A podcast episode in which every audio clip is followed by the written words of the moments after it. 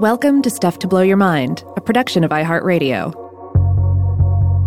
Hi, my name is Joe McCormick, and this is The Artifact, a short form series from Stuff to Blow Your Mind, focusing on particular objects, ideas, and moments in time. You can learn a lot from looking at trash. There's a city in Egypt on the western side of the Nile Valley. Today it's called Al-Bahnasa, but during the Roman period, it was known as Oxyrhynchus. Although lots of people might not recognize the name, Oxyrhynchus is without a doubt one of the most important sources of original, handwritten ancient manuscripts in the entire world. And nearly all of these manuscripts trace back to crusty pits where, for hundreds of years, in layer upon layer, people threw their trash.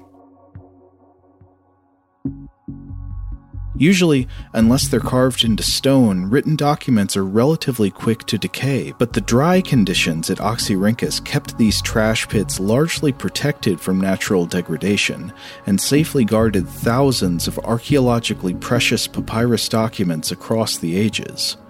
Beginning in the 1890s, a pair of British scholars named Bernard Grenfell and Arthur Hunt led an effort to excavate the ancient garbage dumps of Oxyrhynchus and discovered a bonanza of written documents from roughly the 3rd century to the 7th, including everything from the plays of Menander and poetry of Sappho to passages from a non canonical early Christian work that would later be identified as the Gospel of Thomas.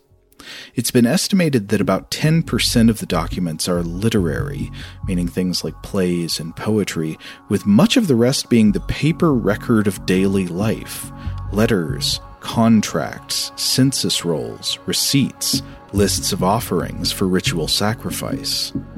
The Garbage Library of Oxyrhynchus offers a diverse and fascinating view into life in Egypt through the Roman period and after, and today I wanted to talk about a couple of the papyri unearthed there that caught my attention.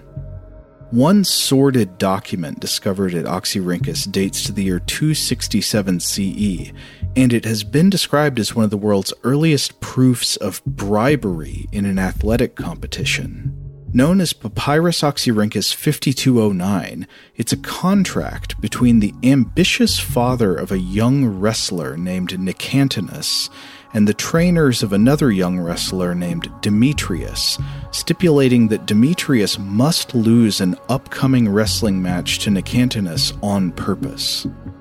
If Demetrius fulfilled his promise to quote, fall three times and yield, Nicantinus's father would pay him 3,800 drachmas. According to several authors, this was roughly the price of a donkey at the time. But there's a heavy penalty for backing out. According to a short piece in Archaeology magazine by Jason Urbanus in 2014, the agreement also threatens that if Demetrius were to betray the agreement and win the match, his party would owe 18,000 drachmas, which by the earlier metric is about 4.7 donkeys, so a strong disincentive. Why would so much wealth be on the line to fix a wrestling match between two teenagers? Speaking to Owen Jarus for a 2014 article in Live Science, the translator of the papyrus, Dominic Rathbone of King's College London, explains the context.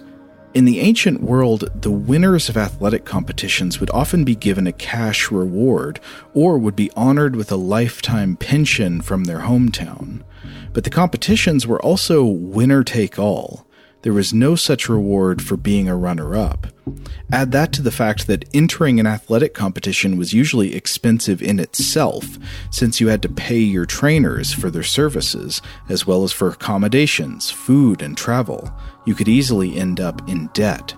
So, if you had doubts about your ability to win an upcoming competition, it made financial sense to take the bribe and practice kayfabe.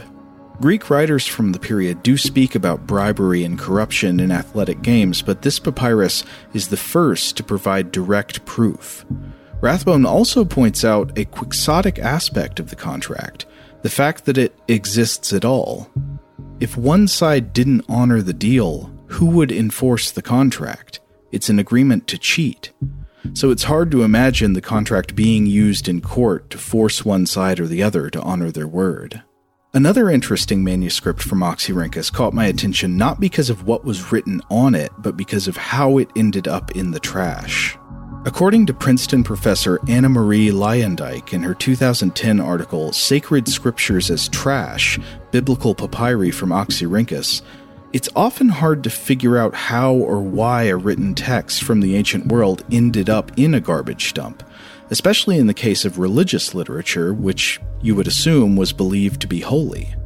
In some cases, books were discarded because of natural wear and tear, possibly after the text they contained had been freshly recopied onto new media.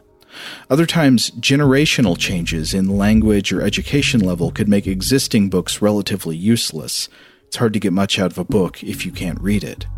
But in some very rare instances, we can actually detect the final use of a manuscript. This brings us to the Oxyrhynchus Papyrus number 4633.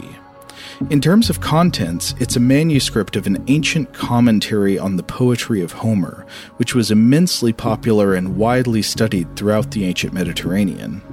Luijendijk explains that when these ancient papyri are excavated from garbage dumps, they usually take the form of crumpled up, dry lumps.